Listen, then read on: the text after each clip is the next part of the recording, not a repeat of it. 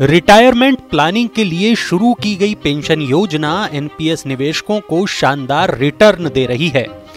केंद्र सरकार की इस योजना का आकर्षण अब और बढ़ने वाला है।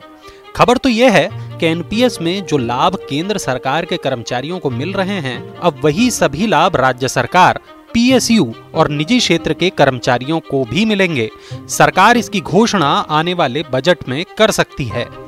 साल 2019-20 से केंद्रीय कर्मचारी अपनी बेसिक सैलरी और डीए की 24 फ़ीसद रकम एनपीएस में निवेश करके आयकर अधिनियम की धारा 80 सी के तहत टैक्स में कटौती का लाभ ले सकते हैं।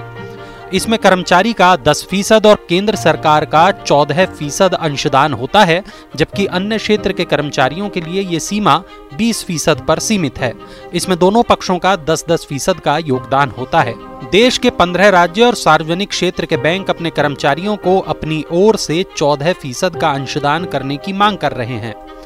केंद्र सरकार की मंजूरी मिलने के बाद अगस्त में पीएसयू बैंक अपने अंशदान को बढ़ाकर 14 फ़ीसद कर चुके हैं। लेकिन कर्मचारियों को बढ़ी हुई चार फ़ीसद रकम पर टैक्स में कटौती का लाभ नहीं मिल रहा है। केंद्र सरकार की मंजूरी मिलने के बाद अगस्त में पीएसयू बैंक अपने अंशदान को बढ़ाकर 14 फ़ीसद कर चुके हैं, लेकिन कर्मचारियों को बढ़ी हुई चार फ़ीसद रकम पर टैक्स में कटौती का लाभ नहीं मिल रहा है। पेंशन रेगुलेटर पीएफआरडीए का भी सुझाव है कि एनपीएस में टैक्स के मोर्चे पर सभी क्षेत्र के कर्मचारियों को एक समान सुविधाएँ मिलनी चाहिए।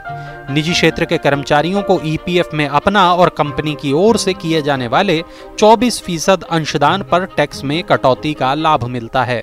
इस स्थिति में एनपीएस में निवेश पर कर्मचारियों के साथ भेदभाव को कतई उचित नहीं ठहराया जा सकता। इस मुद्दे को लेकर देश के लाखों कर्मचारियों में केंद्र सरकार के खिलाफ रोष है। माना जा रहा है कि आने वाले बजट में इस विसंगति को दूर करने पर विचार किया जा रहा है। अगर सरकार ने इस दिशा में कदम उठाया तो एनपीएस की चमक और बढ़ जाएगी।